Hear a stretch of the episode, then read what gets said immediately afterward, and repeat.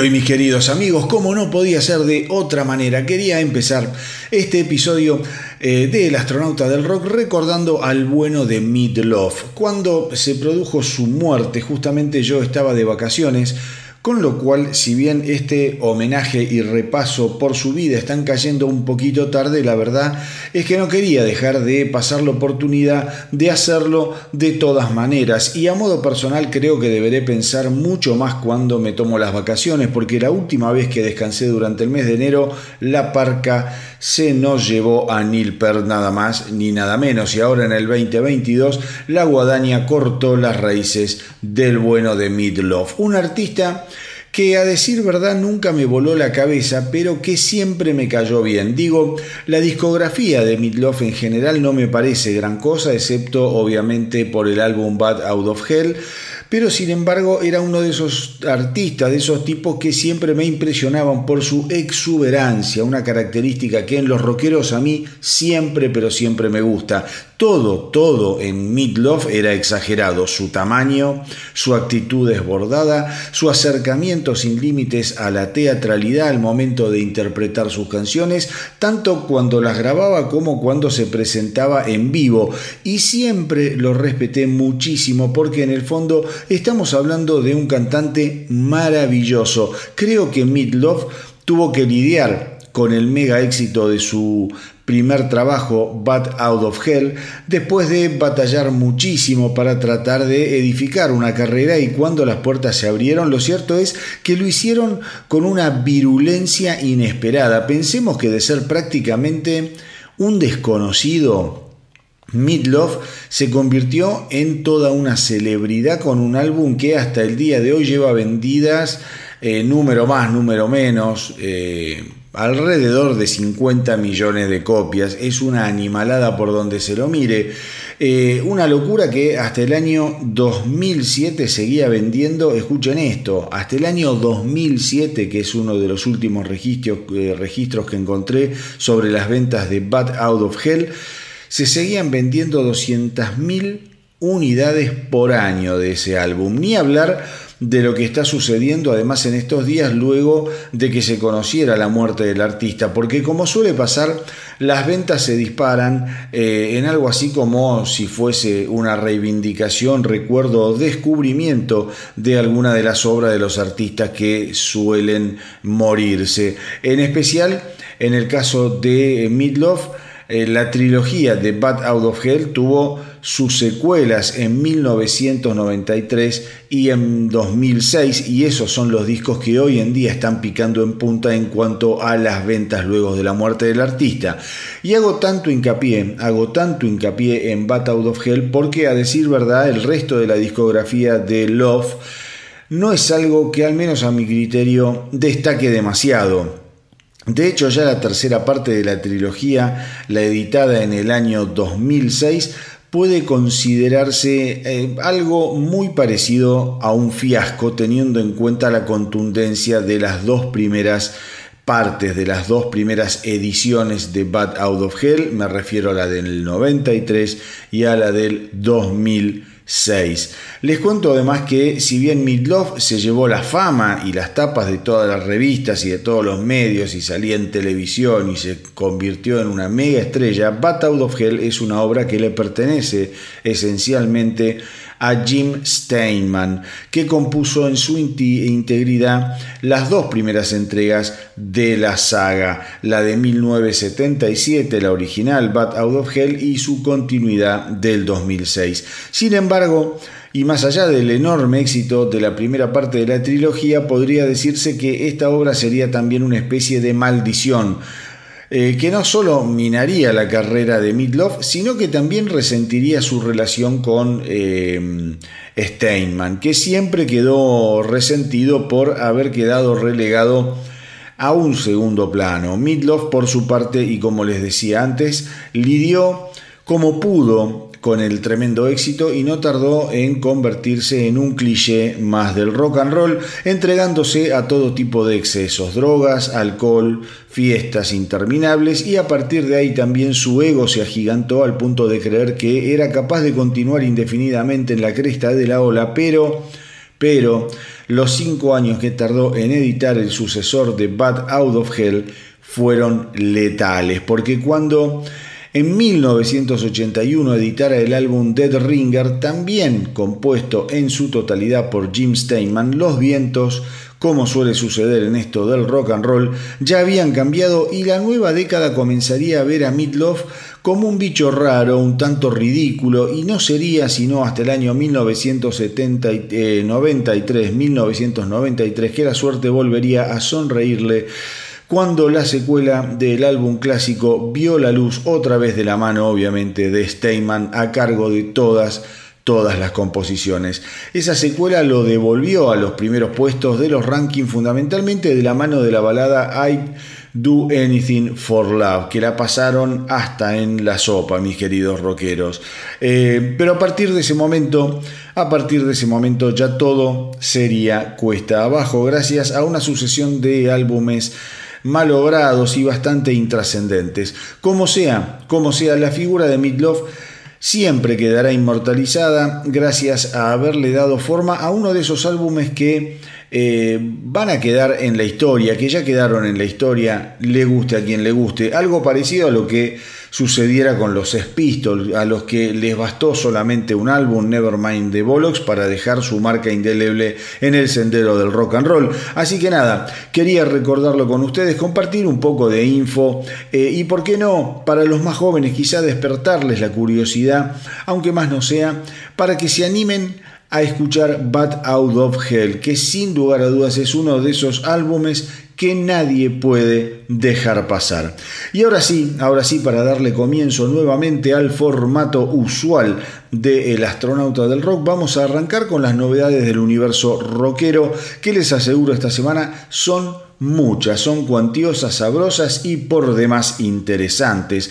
Hace un tiempo les conté, por ejemplo, que los metaleros progresivos finlandeses de Amorphis lanzarán su decimocuarto álbum de estudio llamado Halo el 11 de febrero del 2022. En ese sentido, la banda ya nos había adelantado el simple The Moon, que resultó ser glorioso, y ahora Amorphis siguen dando muestras eh, de lo que va a ser el inminente lanzamiento de su próximo álbum de la mano de un nuevo simple, On the Dark Waters, una canción que abreva en temas relacionados con la mitología finlandesa y que al menos a mí me resultó conmovedora. Es una canción tremenda y por favor escúchenla con atención. Los Amorphis, por otro lado, les cuento, eh, aseguraron que están felices de poder seguir produciendo música eh, de gran calidad y decente, cosa que no es menor teniendo en cuenta que estamos hablando de una banda, de una agrupación que a esta altura ya es legendaria y que tiene más de 30 años de carrera. Y también les cuento ya para terminar con las novedades de Amorphis que están por embarcarse en una gira norteamericana en la primavera boreal de este año que comenzará el 13 de abril en la ciudad de Nueva York.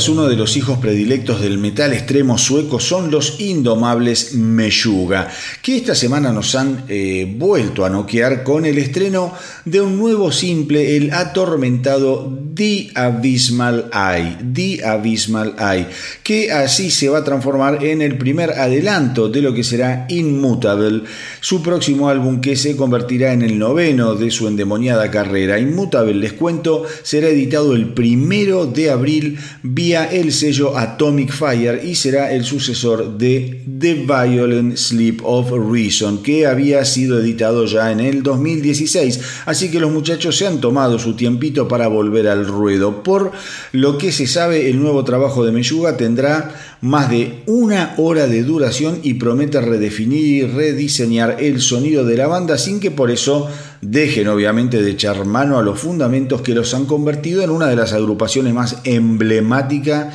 del trash metal a nivel planetario y por lo que la banda venía adelantando, este nuevo trabajo fue tomando forma durante el confinamiento pandémico, tal como hicieron muchísimos otros artistas, tratando de sacar lo mejor, lo bueno de una situación realmente espantosa. Por último, les comento que Meyuga ha declarado que a la hora de grabar un nuevo trabajo, lo que intentan hacer es algo diametralmente opuesto a lo que suele hacer ACDC.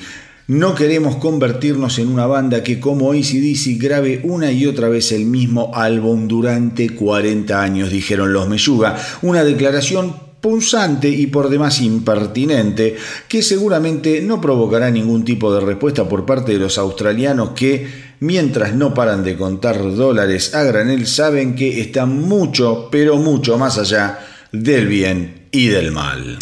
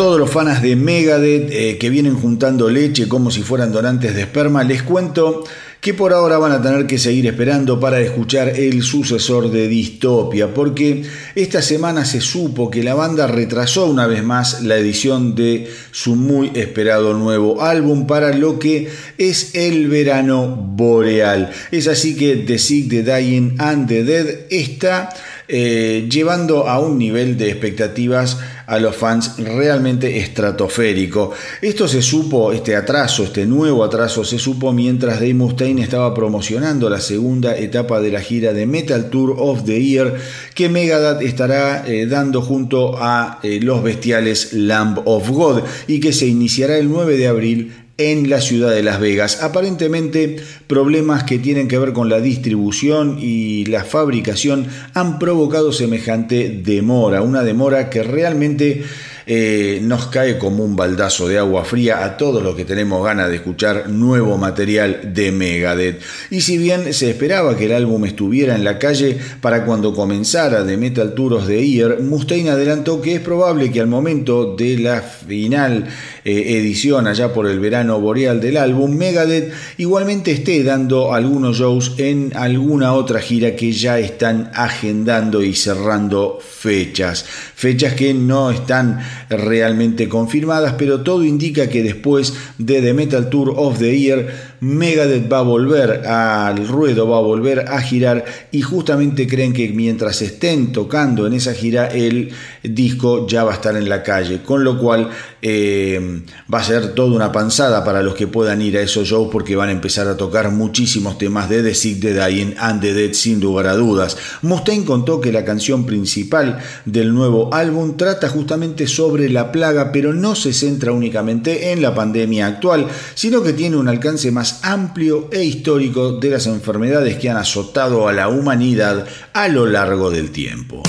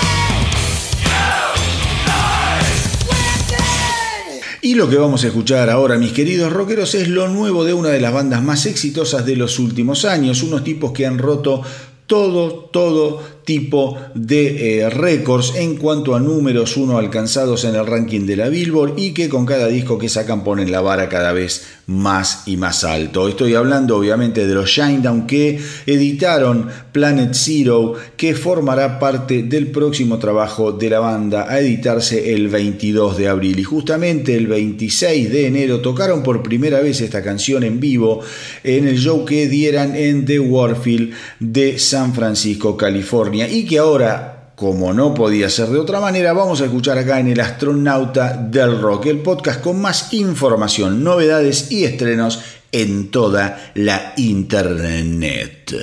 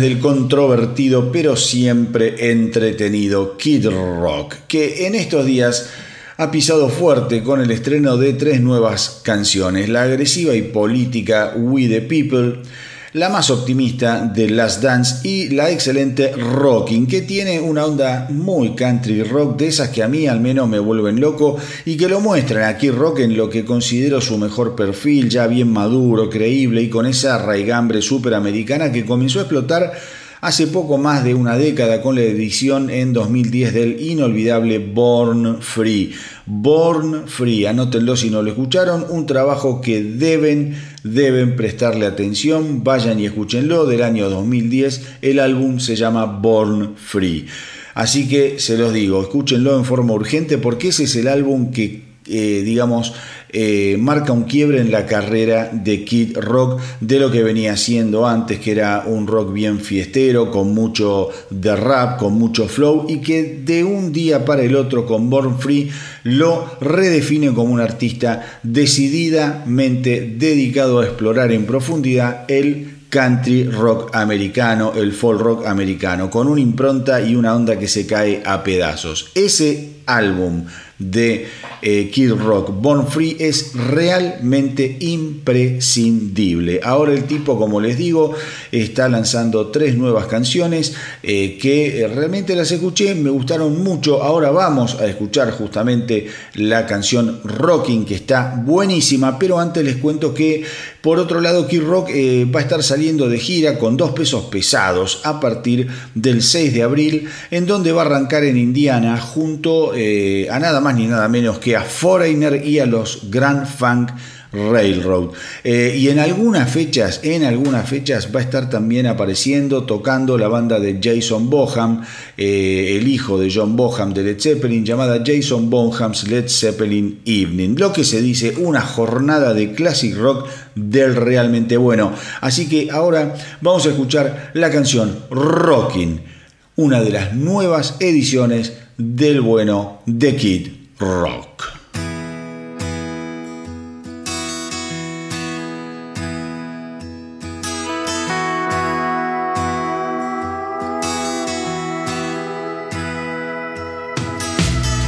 Sing a song for the sinners, sing a song for the saints, the ones still living, and the ones it ain't. Sing a song for the lonely. Sing a song for truth. Sing along with me, baby.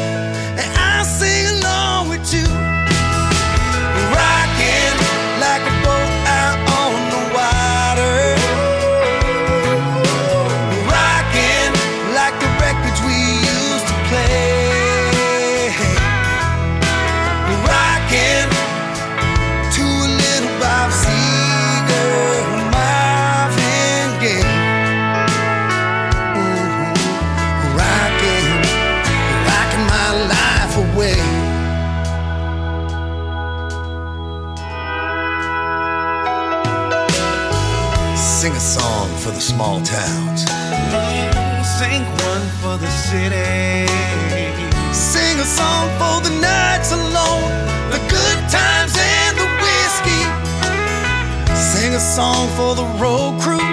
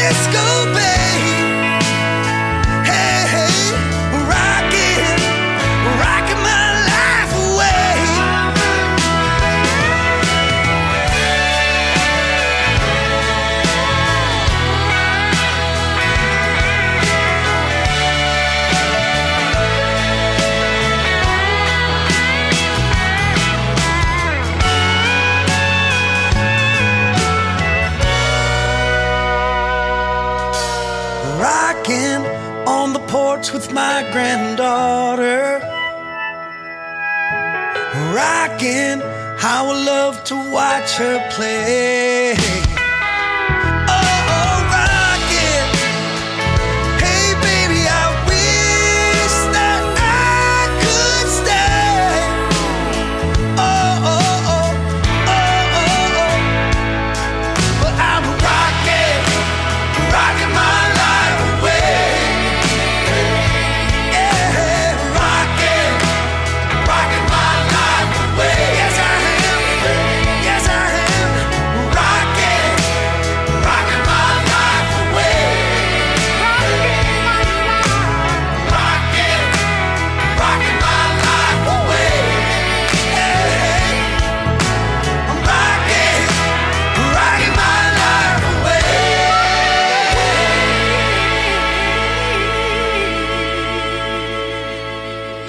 Ahora mis queridos rockeros, les tengo un picadito de información eh, sobre diferentes cuestiones que se fueron conociendo en estos últimos días. Lo primero que les tengo que contar es una mala noticia, ya que se conoció el 25 de enero el fallecimiento del ex guitarrista de los Dark Tranquility, Frederick Johansson. Eh, después de batallar durante algo más de tres años contra el cáncer. Una noticia real, realmente pésima y luctuosa. En otro orden de cosas, Parece ser que en cualquier momento los Rejo Chili Peppers darán a conocer lo que vienen cocinando junto al regresado John Fruciante, ya que la banda publicó en sus redes un fragmento de audio animado con un clip de 18 segundos, así que todos aquellos fans de los Peppers vayan preparándose para uno de los aterrizajes más esperados de los últimos años sin ningún tipo de duda. Por otro lado, Paul Stanley, por su parte, con sus 70 añitos recién cumplidos, confesó esta semana que le fue muy difícil aceptar que Gene Simmons interpretara el fenomenal God of Thunder en el clásico Destroyer a instancias del productor Bob Erring. Fue devastador, dijo Stanley, entregarle mi canción a Gene, pero al final de cuentas estoy satisfecho. La canción se convirtió en un éxito de Kiss y en la marca registrada de Gene. Sin dudas de haberla interpretado yo, jamás hubiera sucedido nada parecido. Y por último, les cuento que em, el ex bajista de Metallica, Jason Newsted, estuvo hablando del impacto que le produjo el éxito sin precedentes alcanzado por el álbum negro de Metallica. Es muy difícil que eh, en una situación así el éxito no se te suba a la cabeza, dijo el bajista. De un día para el otro podés hacer y poseer prácticamente todo lo que se te antoje y yo tuve que atravesar ese periodo también. Fueron seis o siete meses en los que me dediqué a gastar el dinero sin ningún tipo de límites. Por suerte pude frenar. De no haber sido capaz de hacerlo seguramente hoy no tendría los ahorros que aún tengo.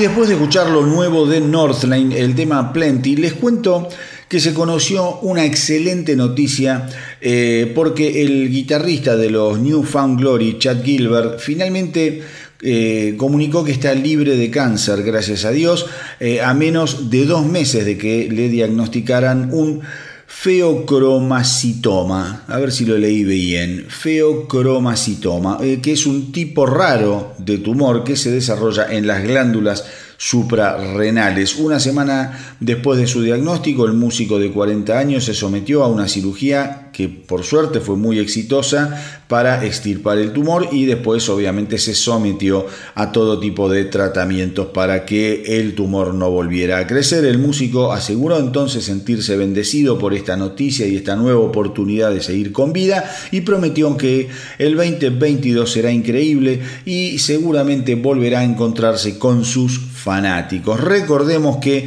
el mes pasado la banda editó el álbum navideño December's Here que la verdad no aporta demasiado al asunto como todos esos álbumes de mierda de Navidad que no sé por qué graban tanto y gustan tanto allá por los Estados Unidos. Así que ahora mejor vamos a escuchar algo de realmente el último, o sea, el anterior álbum de los New Fan Glory.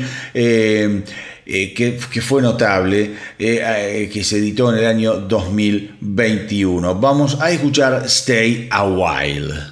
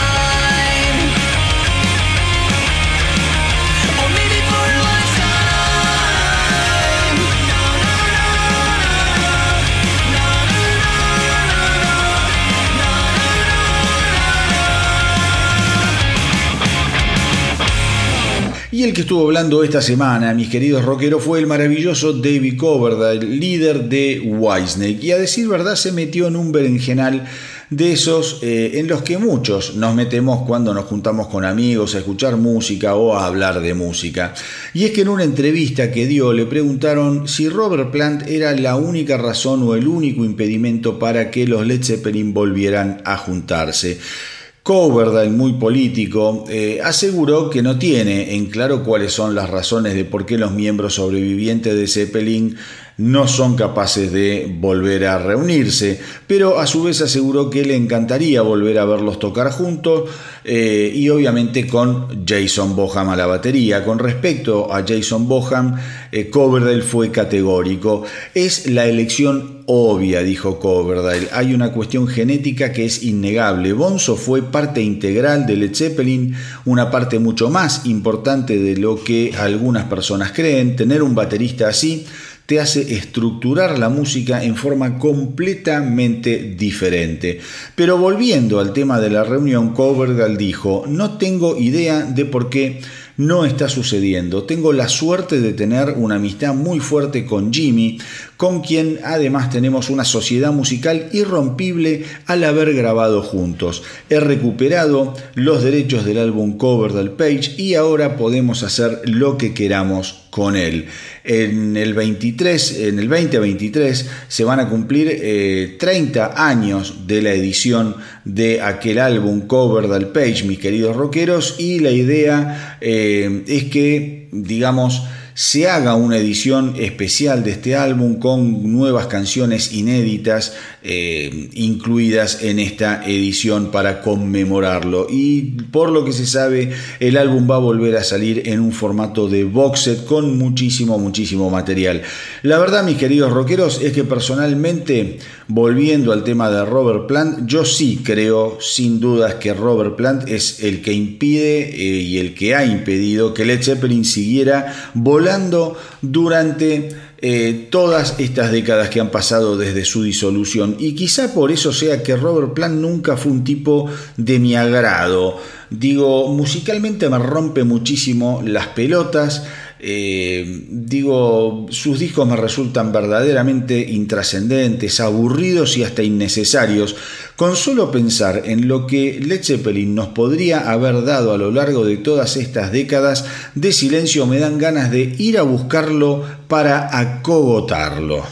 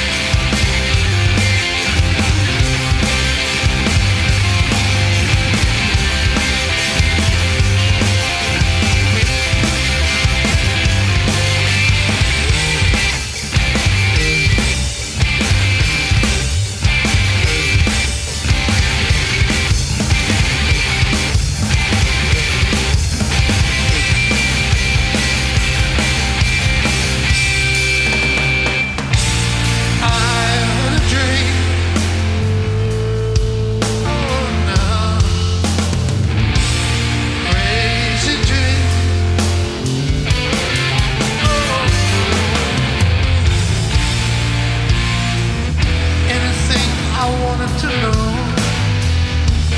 a place I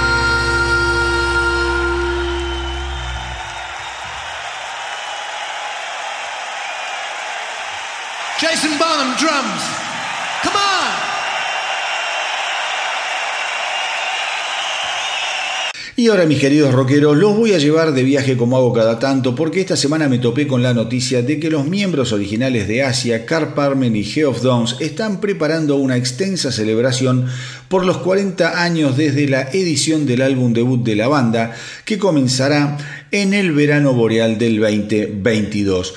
Eh, por lo que se sabe, Asia ya está programando una gira por los Estados Unidos en la que se sumarán el bajista y vocalista Billy Sherwood y el guitarrista y vocalista principal Mark Bonilla. Seguramente los más jóvenes oyentes del astronauta del rock no tengan demasiada idea de lo que fue y representó Asia en la década del 80.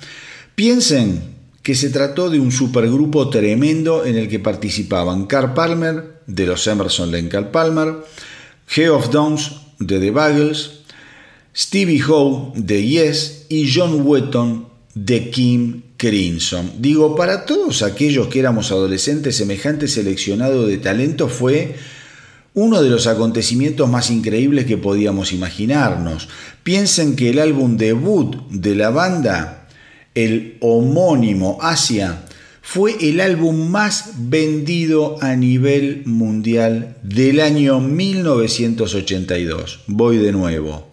El álbum debut de Asia, llamado Asia, fue el álbum más vendido a nivel mundial en el año 1982, así como te lo digo. Lo más interesante del asunto era que si bien las raíces de los miembros de esta super banda, de este supergrupo, estaban bien enterradas en el rock sinfónico y el rock progresivo, la propuesta de Asia pasaba por poner todo ese bagaje musical y creativo y de talento al servicio de canciones ideales para pasar por las FM. El simple Hit of the Moment fue un éxito de una envergadura monstruosa y el álbum Asia permaneció nueve semanas en el puesto número uno de la Billboard. Así que me pareció interesante poder contarles sobre los planes de Asia y hacer un poco de historia sobre una de las bandas más inesperadas, eh, digamos, de la historia del rock contemporáneo. Una banda, como les digo, sorpresiva, una banda súper creativa, una banda que teniendo ese bagaje musical, eh, sinfónico y progresivo, decidió poner ese talento y esa preparación al servicio de canciones que tenían muchísimo más que ver con el pop y, que, con, el, eh, con el rock que con el rock sinfónico y demasiado elaborado. Una banda, a mi criterio, realmente imprescindible.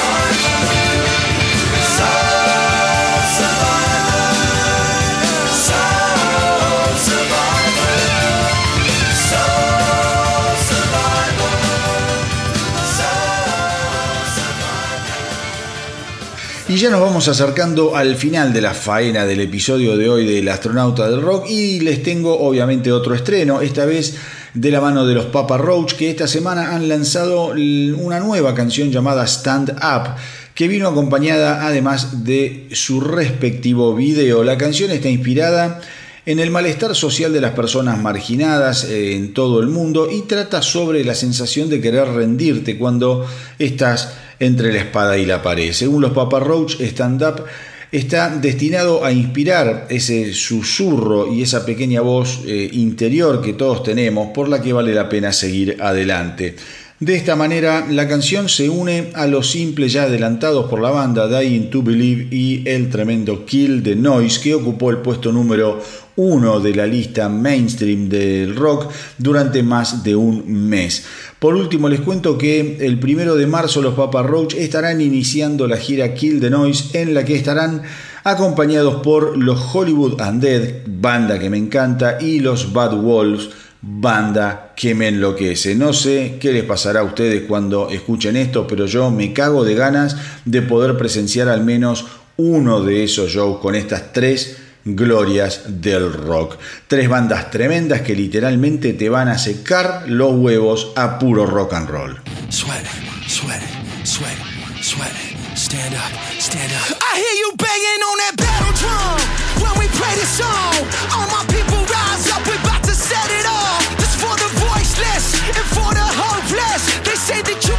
your dream, but they take away your choices. So watch out, watch out, you're in the zone now. Watch out, watch out, they taking notes now.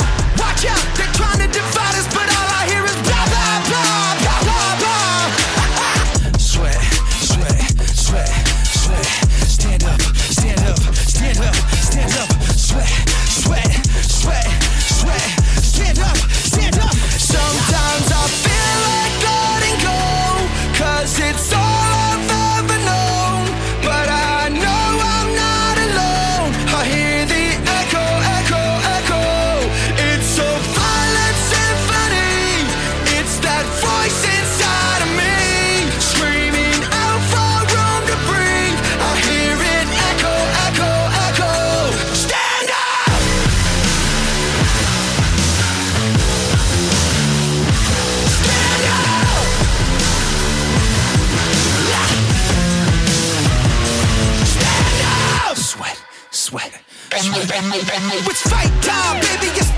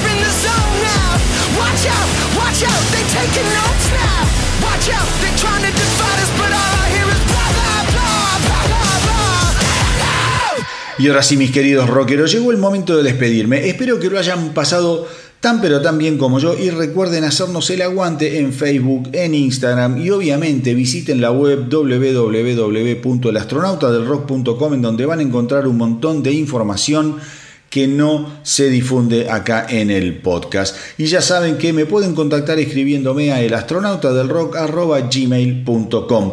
Pero como siempre, como siempre les voy a dejar un último paquete en el buzón para que lo disfruten y lo saboren hasta el próximo episodio. Porque esta semana se editó The Hills, lo nuevo de los australianos de Fame. Y escuchen bien lo que les voy a decir. Creo no equivocarme si digo que estamos en presencia de una de esas bandas que en breve va a explotar a lo grande. Una banda muy, pero muy interesante. La banda tiene planeado editar su nuevo álbum para el 2022 y seguramente los vamos a comenzar a escuchar cada vez más. Anoten este nombre, The Fame. ¿Mm?